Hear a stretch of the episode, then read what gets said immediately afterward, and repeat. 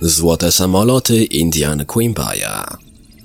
Złote figurki wykonane tysiąc lat przed naszą erą do złudzenia przypominają kształtem współczesne samoloty. Stworzone przez kolumbijską kulturę Quimbaya stały się nawet godłem organizacji szukającej dowodów na odwiedziny starożytnych astronautów. W 1994 roku niemieccy badacze postanowili udowodnić, że dawni indyjscy artyści musieli inspirować się wytworami techniki. Skonstruowane przez nich modele figurek Quimbaya bez trudu odrywały się od ziemi. Co jakiś czas donosi się o nowych odkryciach złotych artefaktów wykonanych przez przedstawicieli kultury Quimbaya, która kwitła na terytorium dzisiejszej Kolumbii w IX i X wieku przed naszą erą. Są one zwykle niewielkie, mierzą średnio od 5 do 7 cm.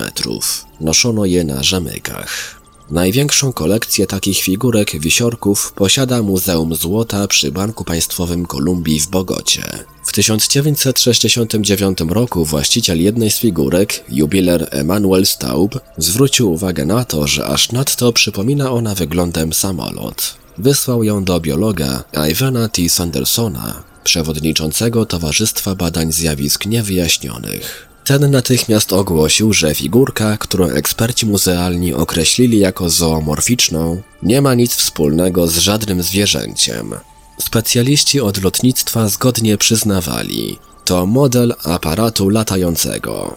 Artykuł Sandersona na temat starożytnych samolotów, opublikowany przez czasopismo Argosy, wywołał sensację. Historycy rzecz jasna go skrytykowali. Samolocik zyskał taką popularność, że stał się godłem największej organizacji szukającej dowodów na paleokontakty Ancient Aliens Society, czyli Towarzystwo Starożytnych Astronautów, którą kierował Erich von Däniken. W 1994 roku niemieccy badacze Algund Enbom, Konrad Liebers i Peter Belting postanowili zbudować na podstawie figurki model samolotu. Oparto się nie tylko o figurkę Stauba, ale też jej odpowiednik przechowywany w Waszyngtonie. Modele były szesnastokrotnie większe od oryginałów, ale zachowały ich wygląd oraz proporcje. Ponieważ trudno było określić, co mogłoby stanowić napęd hipotetycznych antycznych samolotów Sandersona, Belting stworzył dwa warianty maszyny ze śmigłem i silniczkiem odrzutowym.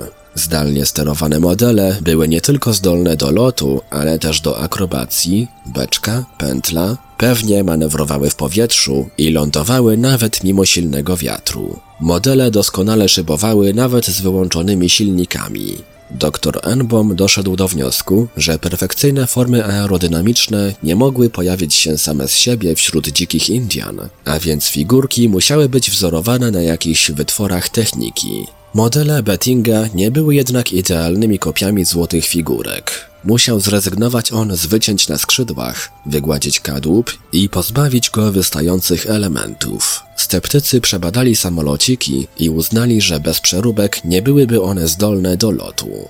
Krytykowano doktora Enboma mówiąc, że gdyby odpowiednio usprawnić opływową figurkę innego zwierzęcia, też będzie ona latać. Według nich dzieła Quimbaya były artystycznym wyobrażeniem latających ryb. Twierdzono, że samoloty zawdzięczały formę rybom, które przyjmują charakterystyczną pozę przy wylocie z wody i ponownym wejściu w nią. Twierdzono, że właśnie to chcieli przedstawić starożytni jubilerzy. Jako dowód wysuwano inne podobne złote figurki. Tablica w muzeum informuje, że dla Quimbaya typowe było przedstawianie w podobny sposób innych zwierząt, w tym ptaków, jaszczurek czy owadów. Autor Michał Gerstein. kosmopoisk.ru Tłumaczenie i opracowanie Portal Infra. www.infra.org.pl Czytał Ivelios